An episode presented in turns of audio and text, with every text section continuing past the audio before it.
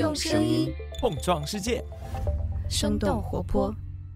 Hello，大家好，我是丁教，欢迎收听全新一集《What's Next 科技早知道》。Hello，大家好，欢迎来到我们今天的科技早知道。啊、在过去的这一周，我是自己在准备硅谷的线下活动，当然也包括我们的这个刘灿兼职同学，还有我们的硅谷徐老师和我们的 Richard，然后在杜晨这边，然后杜晨在准备一个特别最近火热的选题，那就是今天我们要聊的这个 OK 杠九九的这样的一个新的材料哈。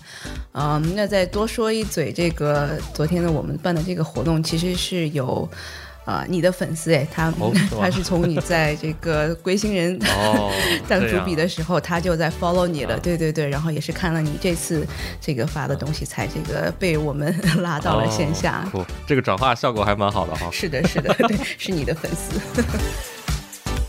所以今天这个 LK 九九好像也发酵了有一周多的时间了，然后我们自己在科早的选题会里面，其实也在在讨论到底这个我们要不要聊这个事情，这个到底有多少人会关心这个事情，我们自己其实也拿不准。嗯，我们感觉的是关心的人倒是挺多的，但是我们发现很多人在关心这个事情的时候，他出现了很多。呃，让他们感觉到困惑的事情吧，一个是说这个事儿好像在社交网络上被炒得特别的热烈，但是这个事情实际到底是一个什么样的一个情况？这个 LK 九九它到底是不是一个室温常压的一个超导体？我们到底该不该信这个？一个是韩国团队的论原始的论文，另外一个是我们要不要信在社交网络上发各种各样的视频啊，然后以及无论是中国大陆也好啊，世界各地的这种复线团队他们发出来的论文和视频也好，这些东西我们要不要信？呃，他们这些视频展现了什么？这些论文展现了什么样的一个东西？这部分听众，我我觉得挺好的一点就是他们就不会像墙头草那样直接跟着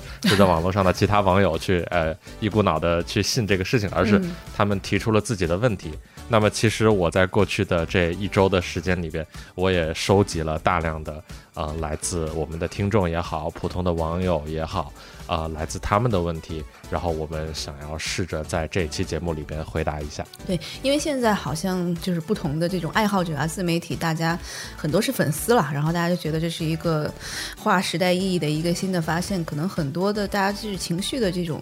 嗯，内容会稍微多一点点，所以今天我们也希望可能不是说是给大家一个最最终的答案，是给大家不同的一些角度，我们得过来的信息，大家可以自己来想，自己分析。是的，对。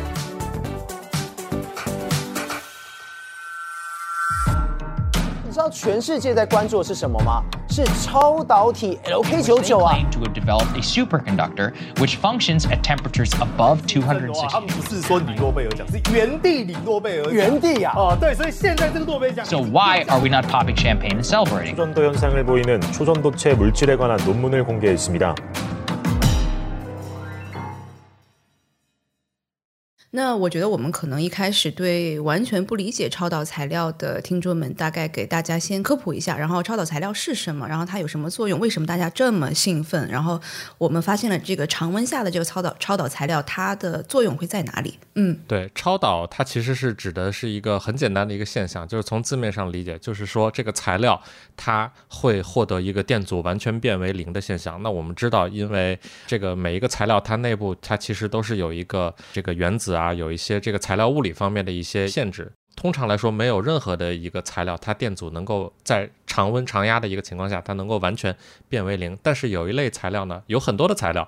比方说这个金属，然后它在这个材料低于某一温度的时候，它这个电阻会完全变为零。这个温度也就称为我们叫做临界温度，或者叫做这个超导转变温度。呃，在这个温度下的时候呢，这个材料会展现出一些特定的特性，比方说零电阻啊、完全抗磁啊，这个比热会有一个跃变。它的意思是说，在这个材料上施加这个大量的能量，这个材料的温度本身也不会进行一个改变。这个转移到现实当中，那其实就很能够很好的解释说，超导材料它适用于哪些场景。比方说，我们说一个最最简单的，就是把它作为一个输电的材料，就是电线。那么呃我们知道，其实过去的这个电线呢，就是即便是你用再低电阻的这个材料，它在这个几千米、几十千米，甚至上百、上千千米的时候，这个线路越长，它的这个电阻应该是按照这个二次方的这个比例去提升的。对，所以说，即便是这个电阻很低的材料，它仍然有电阻，然后在这个过程当中输电会造成极大的这种电力的这个浪费。我看了好几个数据，一个是百分之三十，然后有一些说是百分之十五，但是其实是很大的一个比例的一个数字，其实都被输送传输过程中浪费掉了。是的，是的。那么如如果我们能够在这个呃电线当中使用超导材料，甚至我们如果能够使用一个常温常压的一个超导材料的话，那其实这个呃输电的这个过程当中，它其实就没有浪费了。而且我刚才提到那个比热容的这个，就是比热越越变的。呃，这么样一个点，就是说，当我们在使用一些材料，无论是电线也好，还是无论是在这个工具器具里边也好，就是当你材料经过了大量的这个电流的时候，它的这个能量会提升，它的这个热量会提升，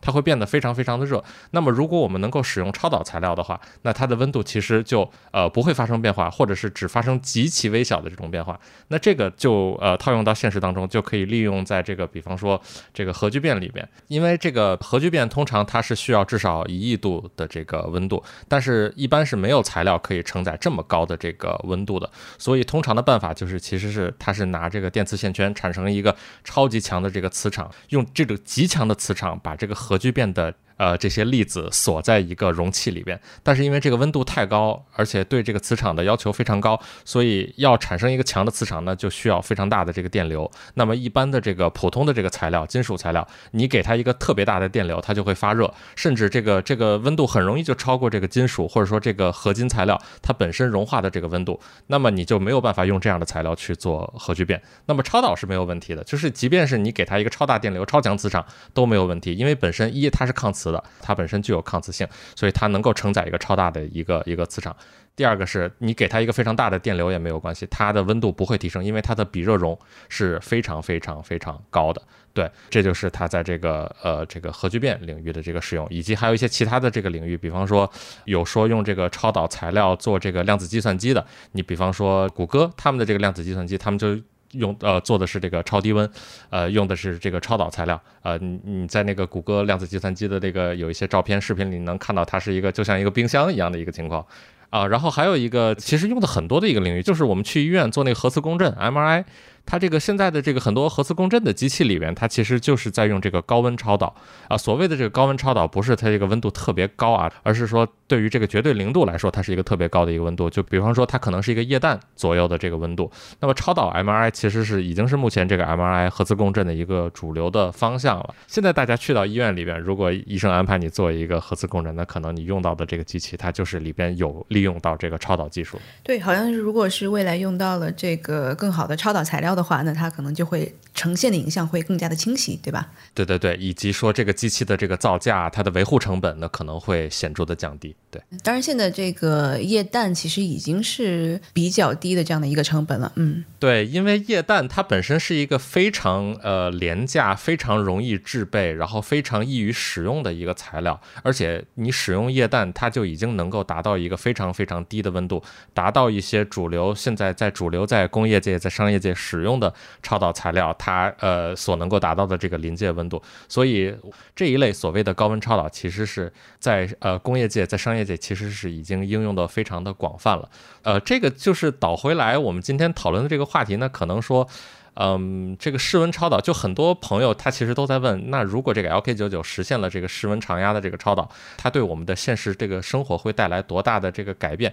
呃，这块简单的回答其实就是可能短期内不会带来太大的改变，因为我们已经是成为了高温超导的这个受益者。可能将来这样子的一个新的常温的室温的这样一个超导材料，我们可能会更加提升，在很多不同的已经在用这种可能低温或者高温超导的这个情况下面，更加更加易于利用，然后成本更降低吧，可以这样子来总结一下。没错，没错。那为什么这次社交媒体都在疯狂的在在热炒？因为一开始其实也就是这两个韩国的学者嘛，然后他们这个机构叫做量子科技研究中心，这样子的一个 专门研究超导材料的两个。呃，研究学者吧，然后他们发表了一个视频在在网上，然后也是，当然是也也有也有 paper 放在那个 archive 上，是吧？对他们其实是发布了两篇这个论文，都是放在了 Archive。Archive 其实是一个预印本论文的一个。呃，平台其实任何的东西你都可以发上去，任何的论文你可以都都可以发上去，就是你自己写出来，你想发就发，然后其实也不会经过任何的这种 peer review 啊，或者是这个其他的任何的这个权威的认证的，就想发就发，其实也没有什么值得大家这个惊讶的一件事情。没错，没错，里边这两个论文里边还有一些抓马，我们觉得一会儿也有可能会提到。反正他们在这个两篇论文里边提到了说，哎，我们找到了。呃，他们认为是第一个所谓的这个室温常压超导的这么样一个材料，叫做 LK 九九。这个 LK 九九是呃，大家可能差不多已经听说了，就是这个 L 和 K 是这个。呃，主要进行这个研究的这个两个工作人员的姓的这个首字母，对，然后九九是他们最开始最先发现这个材料的那一年，就一九九九年。然后这个论文呢，描述了他们这个材料的制备过程，然后描述了一些他们对这个材料进行的这个测试，然后他们发现这个东西呃电阻很低，在这个室温下就已经可以达到它的这个所谓的临界温度，所以我们宣称说这个事情是第一个室温常压超导的一个材料。这个事情刚出来的时候，其实。大家看到这个事情，其实的体感其实都不是很好，因为最近几年，特别是今年内，还出过之前有一个，呃，其他的这个团队有宣称说，哎，我们实现了这个室温常压的这个超导，但是后来被证明是一个算是一个学术不端事件吧，里面涉及了抄袭，里面涉及了这个数据造假，乱七八糟的东西，对，然后大家可能觉得，哎，这东西，嗯，就就狼来了的那种感觉啊。然后，但是呢，呃，有一个来自加州的这个劳伦斯伯克利国家实验室的一个研究者，叫做 c i n e t Griffin。然后这个研究员呢，他对这个 LK99，他用这个相当于是美国政府的这个超级计算机去做了一个模拟预测的一个测试。然后发现的说，这个 LK 九九它这个这个材料呢，里边确实有一些不一样。那么这个作者呢，他就把自己的这个超级计算机跑出来的这个模拟的这个东西，然后他也自己也发了一个论文啊，然后他把这个东西发在了 Twitter 上面，然后还配了一张那个奥巴马 奥巴马把那个麦克风扔掉的那个，对 对对，他这个麦克风掉下来的那个动图，然后。他的用的这个动图，然后他做的这些研究，反而让成为了这次这个 LK 九九事件彻底在社交网络上爆发的一个关键的一个节点。大家看到了他的这个论文，觉得说，就是很多网友啊，他会后来我呃后面我们会提到，其实是错误的认为，就是说这个事情好像是被证实了，那大家立刻就对这个事情发疯了，所有人都开始跟进这个事情。然后我们就 特别搞笑的，就看到，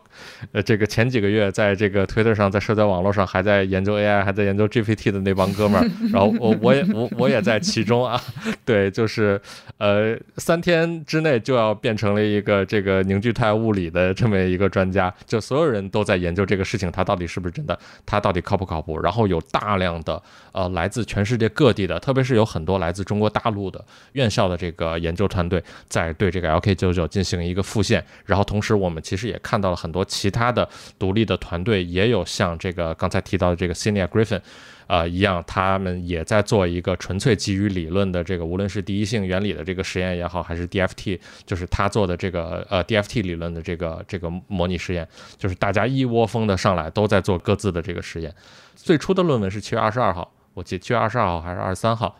然后这个事情其实，在七月底的时候，就在社交网络上彻底爆发了。对，我觉得好像现在是一个这种连锁反应吧。然后，其实你如果要去仔细的去看，不管是这个 Doctor Griffin 这个研究员，还是看这个东南大学他们发的这个视频，我他其实里面都是说的非常的保守的。就比如说是像这个 Doctor Griffin，他讲的是啊，其实这个反过来似乎是改变了电子结构，使其可能有利于超导性。就这种非常保守的这样的一些描述话术，然后。那个东南大学那个他的那个视频，也就是说，这个不代表我们证实了它有超导性，但是怎么怎么怎么怎么样，所有的他们其实都还是比较这个在科学上面有严谨的这样的一个一个感觉的，但是变到了社交媒体上面就完全就疯掉了。是的，是的。呃，我这里其实推荐我们的听众朋友去维基百科上面看 LK 九九的这个词条，然后你往下翻，其实能够翻到一个各个团队。呃，进行这个复现实验的一个结果追踪的。然后我在这里简单描述一下这个表格，它其实用一些颜色描述了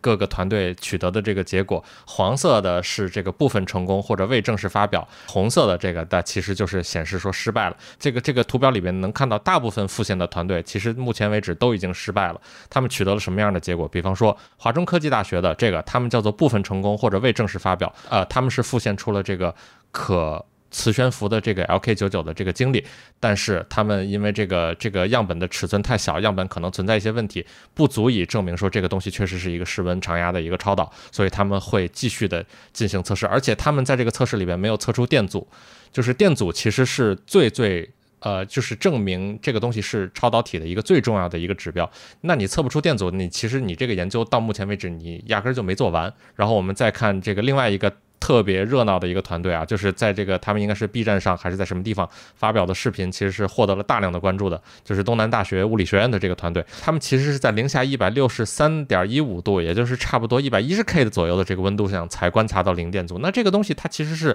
首先它不是一个室温的一个超导的一个材料，然后并且他们的观还观察到说这个在这个临界温度左右这个电阻的这个跃变，呃，好像它不是一个特别。呃，尖锐的一个跃变，通常我们认为就是至少按照经典的这个理论来看的话，超导体它在这个临界温度上的时候，它的电阻会瞬间就显示在图表上是像是一个巨大的一个特别陡峭的一个山峰，对，一个 drop 或者一个提升。对，但是他们东南大学的这个观测呢，说在这个临界温度左右的这块，这个跳变不符合典型的这个跳变的这个特征。这个是东南大学这边的。然后我们还看到，呃，来自中国大陆的其他的这个大学，像上海大学这边，他们也其实也不太确定说我们复现出来的是不是就是跟韩国团队一模一样的这个 LK99 啊。他们做了这个磁化率的这个测定，然后发现没有观察到抗磁性，它甚至浮都浮不起来。对，然后再比如说北航。他们也是没有观察到悬浮或者抗磁性。北航这个团队，然后以及东南大学，他们后续还进行了一个一个实验，然后对这个新制备出来的这个 LK99，他们进行一个观察，观察到这个东西，它甚至是表现出了一种类似于半导体的这种行为，就是它中间会出现导体跟绝缘体之间切换的这种行为。那这个东西它就完全不是超导体应该有的一个样子。对，就是在这个半导体的这个事情上面，这是韩国的这个原始论文的团队，他们也有受到过相关呃，在这个方面的一些批评，就是有很多其他的这个专家发现说，你这个东西可能完全就是一个半导体。然后韩国团队，我记得是韩国团队的第三号作者，就是那个来自美国的这个金宣卓呃教授，然后他还进行了一个回复，我在这里读一下他的回复啊。啊，他是这么说的：说如果是这个你是向高电阻转换的，就是从这个呃低电阻向高电阻转换的，那可能是一个金属绝缘体的转换。但是如果说我们是一个向高电阻向低电阻转换，那你这就是一个绝缘体向金属的一个转换。那这个东西其实就应该是超导。他的这个说法在学术界其实是被斥为就是。你在说什么样的鬼话？就是所有的其他人都不是这么想的，大部分的，就是这不是一个学术界公认的一个看法。他们这个论文在学术界被认为是有很多显示出你对这个超导的这个理论就是缺乏了解啊，或者说你们的这里边的数据的标注都出现问题的这样的一些东西。所以听到这个呃韩国的这个作者他们说了这样的这个话之后，呃，学术界对他们的这个怀疑其实是变得更多了。对，嗯，所以其实一面是整个社交媒体一些爱好者，大家，当然了，还有一些这个媒体在不断的在炒作，然后这个越滚越大，把这个整个的大家的视线全都这个放到了这个新的一个材料上面，但反而可能更加安静的是。专业人士是研究者，但可能起到最大的突波助澜的作用呢，刚刚我们讲了，就是这个 Doctor Griffin，就是这个劳伦斯伯克利国家实验室的这个人，他自己的这个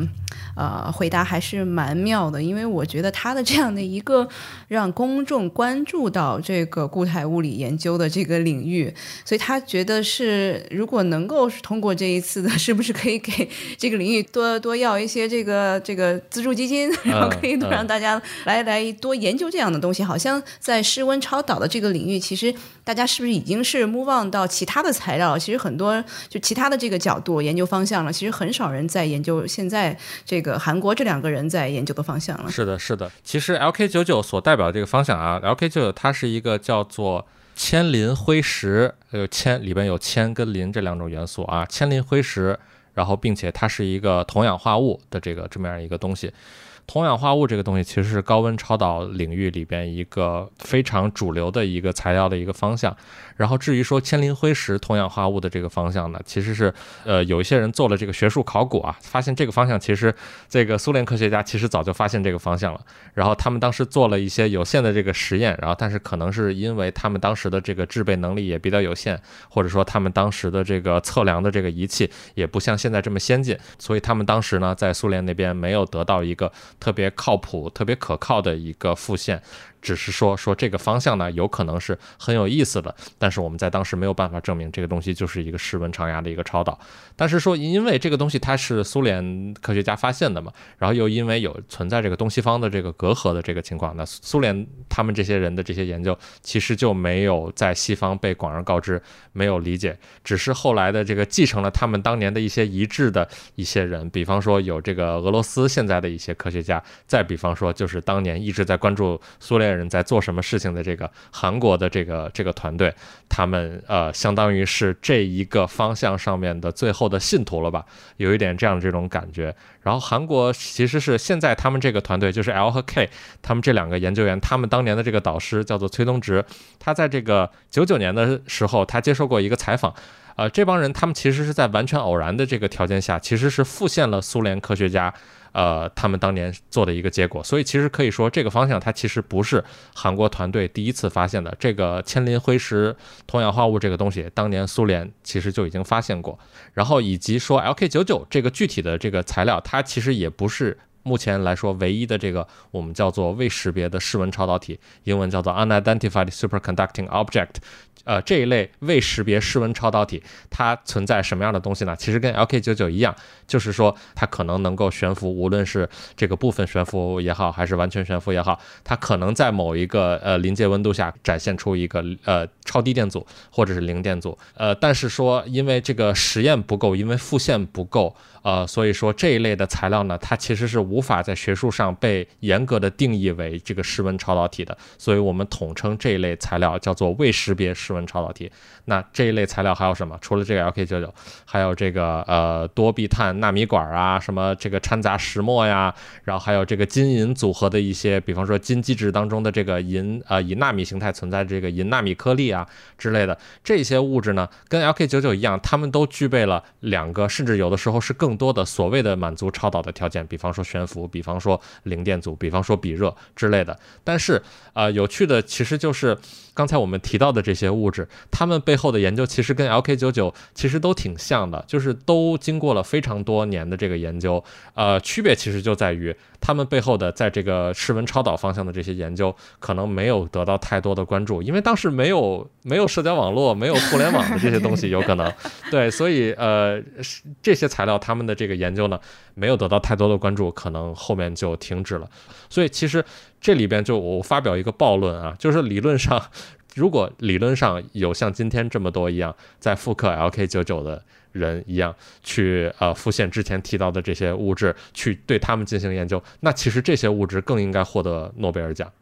对，因为这些物质它比 LK 九九更早嘛，对，而且还有一点就是说，发现这些东西其实不是特别难。刚才我们提到了，就是铜氧化物这个东西已经是被证明了是在这个高温超导方面一个非常有潜力的一个材料，对，所以呃，其实最近几年在这个。呃，Archive 上面就是这个刚才提到这个预印本这个发布平台上面，其实，呃，所谓的这个室温超导的论文其实是非常多的，基本上每年至少一篇，有的时候还会一年有很多篇，所以大家需要在这里，呃，你需要调低自己的预期，说这个东西它并不是一个很新，它也并不是一个很。令人激动的一个东西，这也是为什么说呃收回到最后，就是刚才导演有提到说，那为什么很多专家学者大佬他们对这个事情反而感到很冷感，就是因为他们已经经历过太多次这样的东西，他们知知道说之前已经有很多跟 LK 九九类似甚至是一样的这种未识别室温超到底。嗯嗯，那我们可能从我们收集过来的，包括你的一些朋友哈，包括我们一些同事他们问的一些问题的角度，我们再给大家。再聊一下 LK 九九，然后还有一些这个专家给我们的一些回复吧。嗯，好的。那肯定我们就得回到最关键的问题：那 LK 九九是不是展现出了这些超导的证据？而且什么样的材料才能是这个坐实了？它确实是这个室温超导？对，因为这个事情在社交网络上已经炒得太热烈了嘛，然后很多网友其实对这个事情它形成了一个。嗯，不太正确，或者说不太在科学上不太说得过去的一种一种观念，就是说他们会认为这个东西只要浮起来了，只要你发了一个视频显示这个东西是在悬浮了，甚至说我无无论是这个部分悬浮、倾斜着悬浮也好，好像悬浮起来就是超导了。啊，在这里面 我们要说的是，明确确定的是。不是这样的，所以目前我们看到的是 LK 九九，它目前还没有展现出室温超导的这个证据。用技术的语言来翻一下这个问题啊，它其实就是说 LK 九九是否有在室温下展现出这个电阻不同寻常般低的这个证据，接近于零电阻的这个证据。目前来看，我们是没有看到的。在他的第一篇论文里边，图表里边数据显示，在低电阻下的它这个电压并不是零，导致最后我们计算出它这个材料的这个电阻差不多是每厘米零。点零零八欧姆左右的这样的一个电阻，这个电阻它真的不算低呀。这个电阻是是用作这个输电、用作电线的这个铜或者铜合金的电阻的一千倍啊。这个在经典的理论框架下，它都根本算不上超导的。你想想，它是铜的电阻的一千倍，那我为什么不说铜是室温超导呢？对吧？对，然后以及它的这个论文的这个电阻值，就是在图表中显示的这个电阻值，跟它。论文的原文就是通过文字呈现的，这个电阻值又是不相符的。它在图片里边是零点零零八欧姆嘛，这个十的负三次方嘛。它这个论文的原文文字里边写的是十的负六次方到十的负九次方。你这个图表的数字跟文字的数字是其实是这个对不上的。接下来我们再去看看这个其他的这个复线团队的这个实验啊，他们是同样没有展现出在这个室温下的这个低电阻，差不多也都是在每厘米大概十的负三次方欧姆。然后它的电阻其实只有在低温的时候，就差不多零下将近两百度左右的时候，它的这个电阻才会显著降低。那你这个根本就不是一个室温超导的一个材料。然后以及东南大学的这个论文，以及刚才我提到好像是北航吧，啊，如果这块说错了，这个这个大家不要怪我啊。好像是东南大学和北航的这个论文，他们有提到说。呃，他们复现的这个很多材料都展现出半导体的这个特性，那半导体跟超导体不是一个东西啊。但是韩国团队为什么没有说说我们这个材料它可能展现出半导体特性？我不知道他们为什么这么呃为什么这么着急抢发这个论文，是因为他们想要争名夺利还是什么？这个我在他们的这个团队后续有一些采访里边，我有看到说他们团队内部好像确实是有一些 drama 了。这个 drama 的程度，大家可能最近有看到一篇那个文章，好像像写的像这个这个科幻小说一样，呃，没有那个科幻小说写的那么夸张。那个科幻小说完全是这个臆测的，完全是一个同人本子啊，大家不要信那个科幻小说。但是说他们这个团队内部确实是有一些 drama，确实是有。有一些呃闹剧，有一些争权夺利的，所以可能因为这些事情导致他们发论文太着急了。明白，所以其实大部分还是这样的一个一个 hype。对。是的，这个现在这个里边 hype 太多了，就这个 hype 大到什么程度？就是刚才我提到那个这个同人本子，我不知道大家我们中文的听众可能是在哪里看到过这个小说啊？这个可能是我不知道你是在 Twitter 上的那个雷尼尔翻译的，还是说在微信公众号上应该是冯大辉那个小众消息他发过一个版本。对，这个版本的最初的应该是来自 Twitter 上一个同人作者叫做 eight pi。对他写的一个 特别有点甚至进入玄幻这个程度的一个一个小说啊，在这里我们需要跟大家讲一下，是这个这个小说是假的，它不是一个非虚构的东西，它是它仍然是一个虚构的东西，它是一个同人本子，在这里面我们就给它这么定义就好了。现在大家在这个大炼钢铁，那为什么可能很多有资深研究经验或者资深研究经验团队，像清华大学啊、中科院或者很多一些美国的院校，他们都还没有说自己在这个方向在做这个复现，然后复现到底有没有意义？嗯。这块儿我有看过那个中科院的里边有一些专家，应该是徐庆金，呃，在这个超导方面是一个非常权威的一个专家啊，他的一些表述，他的大概意思就是说，韩国团队这个 Q Center 的这篇论文，他起的这个题目。非常非常的吸引眼球，但是它里面的这个内容是非常非常不专业的，以及这个徐庆金他认为说，呃，以他的观察，这也是很多其他专哦，我我问问过的一些专家，他们有类似的观察，就是说韩国团队目前的这个实验数据是不足以支撑他们的这个结论的。现在他们的论文处于一个什么样的一个情况？就是说。其他的学术界的专家看着你的论文，我都不想去对你进行一个同行评议，我都不想对你进行一个严格的一个一个学术上的一个审查。就是你现在这个论文本身写的都有问题，你最好把这个论文改得好一点，这样大家才能够去进行更有意义的这个复现，要不然就真的是浪费时间。呃，特别是中国大陆的这个团队啊，呃，他们这个大炼钢铁式的这个复现啊，其实。呃，从验证 LK 九九的这个超导性的角度，其实是压根儿没有任何意义的。为什么这么说？因为 LK 九九，我们目前已经知道了，说这个 LK 九九这个材料的这个制作过程其实是非常随机的。就是大家在刚才我提到那个同人本子里边哈，它里边确实是有，呃，里边说的有一个地方是真的，就是说这个当时这个团队他们把这个。呃，这个材料从熔炉里边拿出来的时候，好像是不小心碰到了这个桌子，然后导致他们这个这个封装这个材料的这个石英管是产生了破裂，可能里边融入了一些氧气，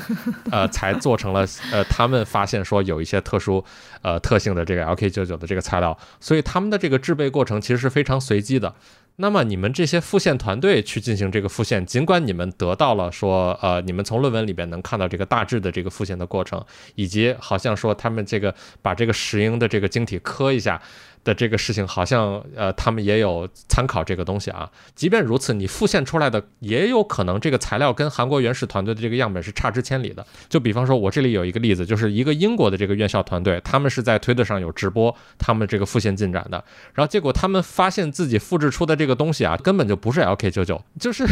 你复现出来的跟韩国原始团队的东西根本就不一样。对，就是从纯粹验证。LK 九九的这个超导性的这个角度，现在这些大炼钢铁的这些复现，就是在这里，我还这个还是一个暴论啊，就它可能验压根是没有意义的。但是说从探究 LK 九九，或者是从探究这一类呃铅磷灰石和这个铜氧化物的这个特性的角度，它还是有意义的。因为我问了一些专家啊，他是这么说的，就是铜氧化物的这个超导性，它是非常取决于掺杂情况，就是你在里边掺怎样的这个东西，你掺的东西不一样。特性就会不一样，它会有非常巨大、剧烈的这个变化。那比方说，从这个有一些团队的这个复现结果来看，那我们发发现了一个新的半导体。那这个事情还是挺有意思的，呃，它可以，也许可以用来用于一些半导体经常应用的这个领域。所以从这个角度，就是探究 LK 九九的特性的这个角度，大炼钢铁这件事情啊，它确实还是有意义的。对，这里我们不能这个一下子就抹杀我们所有的，特别是这些我们这些中国的这些优秀的院校里边，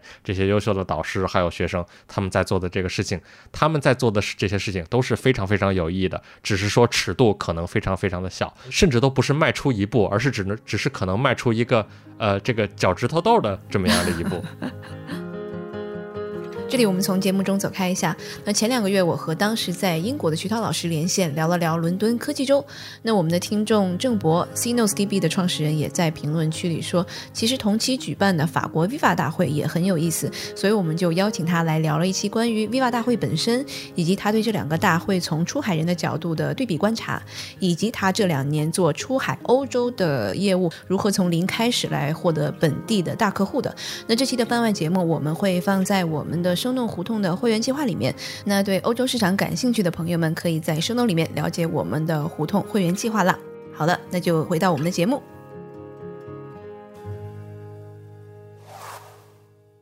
那我们到最后，其实我们也给大家带来了一个懒人包吧，这么来来讲，因为我自己是这个高中物理经常也不及格的人，所以 我们这个也在 收集了一些身边的一些朋友啊，或者是同事他们的一些这个比较技术性的问题吧。然后我们在这边也是给大家一一做一些回复，可能我们到时候也把这些放在这个啊这个时间轴，然后放在这个 show note 里面，然后方便大家来来听。所以上面那些你没听没有关系，听下面也 OK。对，呃。第一个问题是，会不会室温超导又是在忽悠人了？尤其是华中那一个。嗯，这个问题是 Samuel，这个是我的微信好友啊，我来回答一下这个问题：会不会室温超导是在忽悠人？首先，呃，明确来说，所有的这个团队都是在按照韩国团队的这个配方，以及刚才我们提到的那个要把石英磕一下的那个小技巧，在做复现。但是目前呢，各个团队呢，也只是呃，大部分都是复现出了这个悬浮。呃，电阻这块儿很多团队它都没有测到。那么室温悬浮它其实不是室温超导的一个充分的条件，它只是超导体可能展现出的几大特征之一。悬浮有可能是纯粹因为这个材料具备抗磁性而已。而我们现在已经知道，呃，在这个世界上能够抗磁的这个材料，呃，是有一大把的，而且室温能够悬浮的物质也是有很多的。LK 九九其实并不独特。嗯，然后为什么 LK 九九是一个有意思的材料？对，这里就是呃沿用的，其实刚才我们说你在验证 LK 九九的这个超导性上面，那大家大炼钢铁的复现其实没有意义，但是 LK 九九我们不可以忽视的是，它仍然是一个很有意思的一个新材料。那么找到一个新材料呢，就是大家都去试试手嘛，就是炼丹嘛，这样的一种感觉。所以在这些过程当中，那可能我们会发现这个 LK 九九这个材料，它可能会有一些比较有意思的这个参数啊、特性啊，是比之前我们发现的这个铜氧化物这一类的超导体要好的。但是只是说有可能啊，所以我们这个大炼钢铁的这些做的这些科研，我刚才为什么说他们还是有意义的？那我们就是要验证说这个 LK 九九比铜氧化物在某些特性上面好，这个好的可能性有多少？嗯，然后下一个问题是，LK 九九的体系不是同样体系出生，至少就是一百一十 K 起步。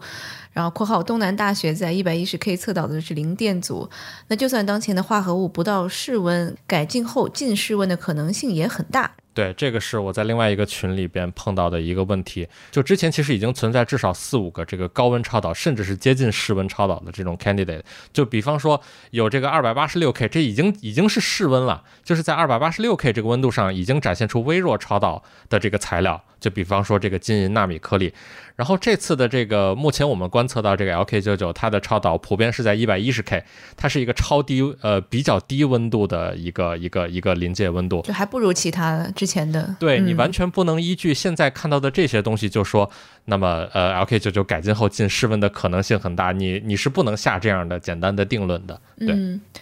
然后下面一个问题是。为什么这个团队在没有完全验证超导的前提下就赶着对外发布？然后好奇他们的目的是什么？仅仅是为了刷个存存在感吗？然后这个是 Bob 高，应该是你的朋友。嗯，对，这个提问的是高波，这是我的一个非常好的一个朋友，在这里简单回答一下，就是我们揣测这些研究团队他们。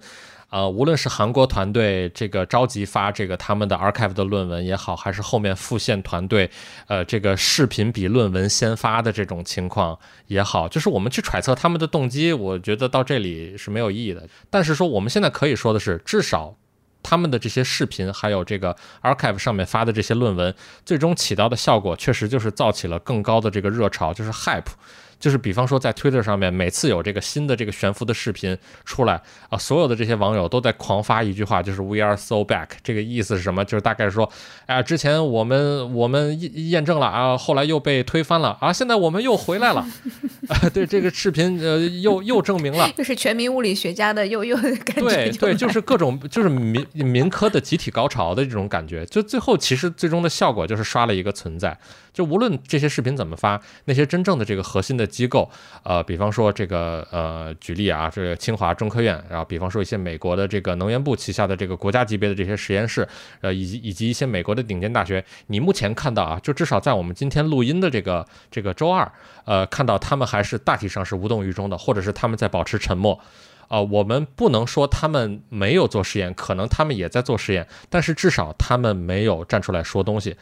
为什么？就是因为他们现在看到的东西是无法有效证实 LK 九九，呃，是一个室温超导体的这么样的一个宣称的。就是发视频这件事儿，谁都会。你你其实是必须自证清白的，因为造假视频这个事情是非常容易的。那么我们其实昨天就已经看到了，在这个抖音上还是在这个 B 站上面有一个播放量超级高的一个一个一个视频，然后最后他自己站出来说：“不好意思，我这个是假的，实在不好意思占用大家的这个时间了，我这个东西不是 LK 九九。”在这里，我其实特别想引用一个我之前问问到的一个来自美国的一个专家他说的，呃，他的原话是这么说的。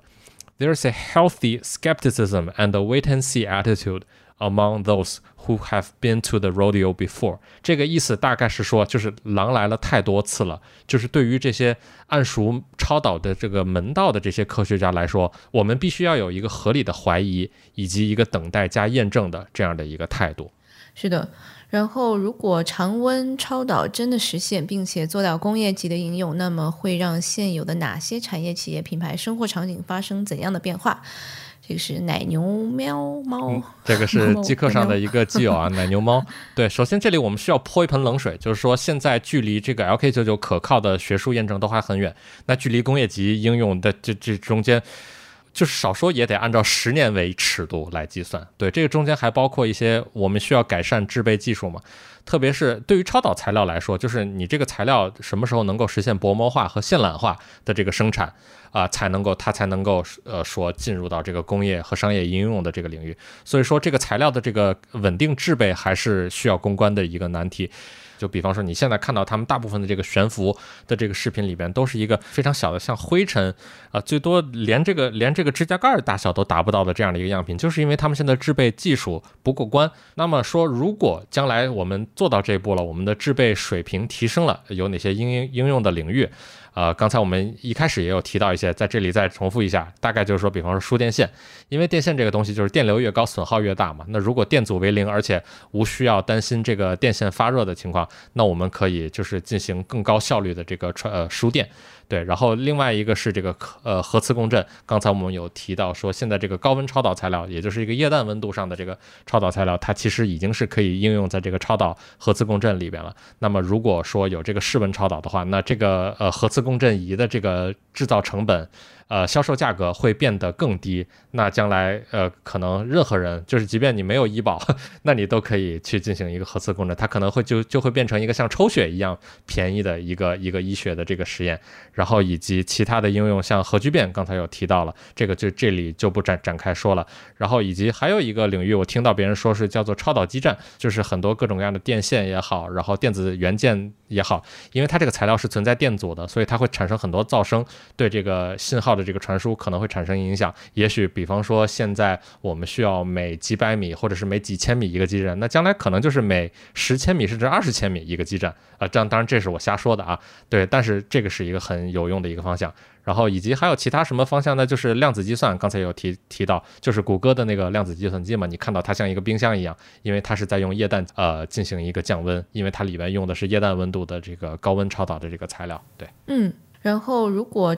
我们的迪卡说，如果是假的，这个材料在除了超导以外的别的方面有没有其他的突破？嗯，感谢迪卡这个问题啊，这个问题应该也是很多其他这个立场中立，然后比较客观的这个小伙伴可能都会有这样的一个问题。这个材料在除了超导以外的其他方面有没有突破？目前来看还不太好说。前面有提到啊，就是即便 LK99 不是一个室温常压的超导体，在各个团队这个复现当中，我们也看到了目前这一类材料它确实是能够展现出一些有趣的物态和现象，比方说低电阻，比方说。这个呃悬浮，特别是悬浮啊，那不排除以后这个材料的工业的领域确实可以在比方说抗磁性悬浮上面继续拓展。当然，现在我们还不太好说，也有可能我们是在走弯路，是吧？对，也有可能到最后我们真的经过大量的这个复现和各种各样更加靠谱的实验，我们发现说，在各种各样的特性上，这个材料它确实就不如以前我们已经发现的材料，这样的事情也是可能的。嗯。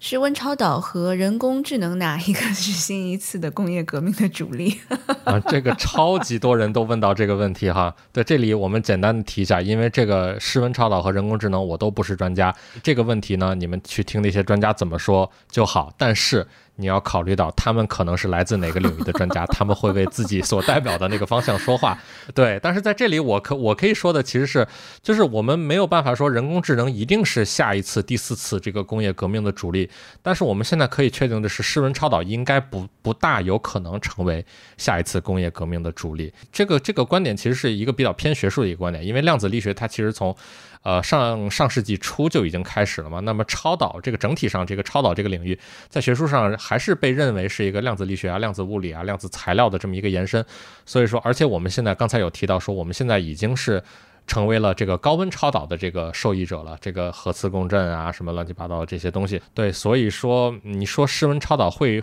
不会成为工业革命的这个主力？我觉得。应该不大可能，但是刚才我们有提到这个核聚变，特别是可控核聚变，它有可能因为这个超导这一个技术领域的整体的提升而显著的加快这个可控核聚变，甚至是工业商业级别的这种核聚变的呃进展，所以说。呃，倒是有很呃很多人认为是这个可控核聚变有可能成为下一次工业革命的主力。在这里的我自己的想法，其实我觉得人工智能可能更更强一些，因为人工智能它是所有人都在因为人工智能受益了，甚至我有点认为现在已经是下一次工业革命的这个这个黎明前的这个曙光都快要照过来了。嗯嗯嗯。因为感觉其实下一个问题其实也是一样，可以引申过来，就是最近几个引发大众层面都很关注的这种科研成果。刚刚讲了可控核聚变嘛，然后 AI 肯定我们不用说了，然后我们今天讲的这个常温超导，他们为什么都能让大众这么关心他们？然后在大面儿的上面来讨论。嗯，呃，这里边我给几个简单的答案啊。最简单的答案就是刚才大家也有问到，说所有人都在等待下一次技术革命什么时候到来？我在另外一个群里，这应该是来自小红书的一个朋友，他他提到的一个非常有趣的一个观点，就是说。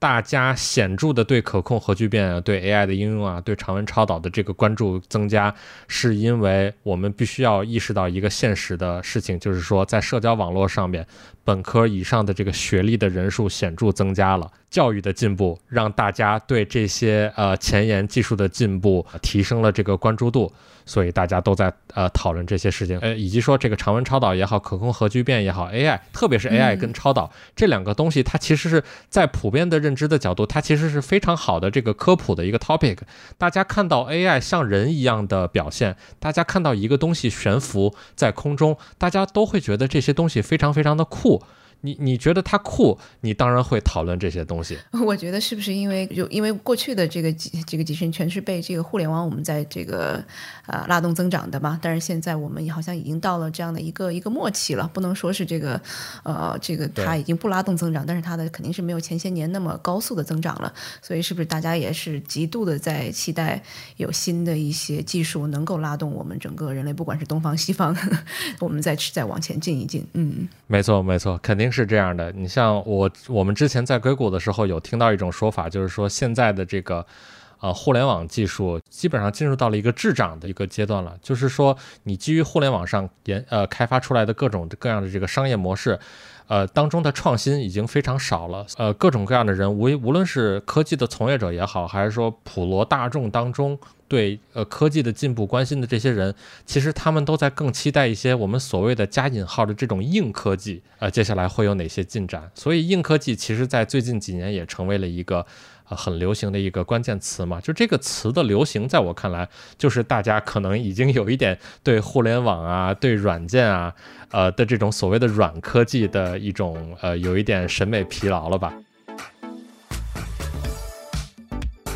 好了，那我觉得我们可能聊到这里特 也是一个特别好的一个结尾了。是的，呃，那我觉得我们科技早知道，我们是早知道嘛，然后也是希望能够通过我们每次聊不同的这个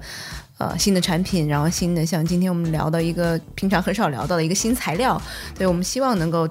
提前给大家带来一些这个不同的方向的观点，然后不同的前沿这些研究的这样的一些技术，然后能够给大家带来不同的这个这个思考的养料吧。是的，是的，呃，我觉得回头我可以把我收集的所有的这些资料进行一个汇总，然后我们放在 show note 里边做一个链接，可能是一个呃飞书文档的一个在线文档的一个形式，就是大家听完节目如果还觉得有点不太过瘾。呃的话，也可以到这个文档里边来串串门，然后来看一看我们收集的这些资料，然后包括目前韩国团队的这些论文啊，包括呃其他各个呃院校的团队进行复现以及进行这个理论预测的这些论文的链接。我都会放在这个文档里边。嗯，我是想说杜晨辛苦了，因为杜晨做了好久的研究，一个多星期的研究。这不就是我们的生活吗？这个这个推特上面有有一个很很搞笑的一个说法，就是我们。这个呃，从这个 AI boys 变成 GPT boys，然后今天变成这个 condensed matter boys，我们每一天都在改变自己的身份。但是这个之前的 GPT 和 AI boy 还是比这个今天要要容易一点，是吗？对我来说其实都一样，因为我是文科生，这些东西对我都非常非常的困难。对，但是其实呃，我觉得一个很重要的一个指导的思想就是，嗯，学习那些学术的大佬。那些真正的专家，他们怎么在思考这件事情？就是你得有一个合理的怀疑，你得有一些辩证的这种思路在里，在在这个事情里边，你才不会那么容易的被那些网络上的 那些 hype 被他们牵着鼻子走。对，而且我觉得最重要一点就是要去看这个 original 的这个 source 才最好，就还是不要这个看太多的这个二手出过的东西。当然，我们今天也是这个希望能够给大家展现这个一手的信息，我们尽量不会说太多自己的观点和那个这个解读啦，那我们今天的节目就到这里，太谢谢杜晨 做了这么多的功课。好，下次再见。哎，再见。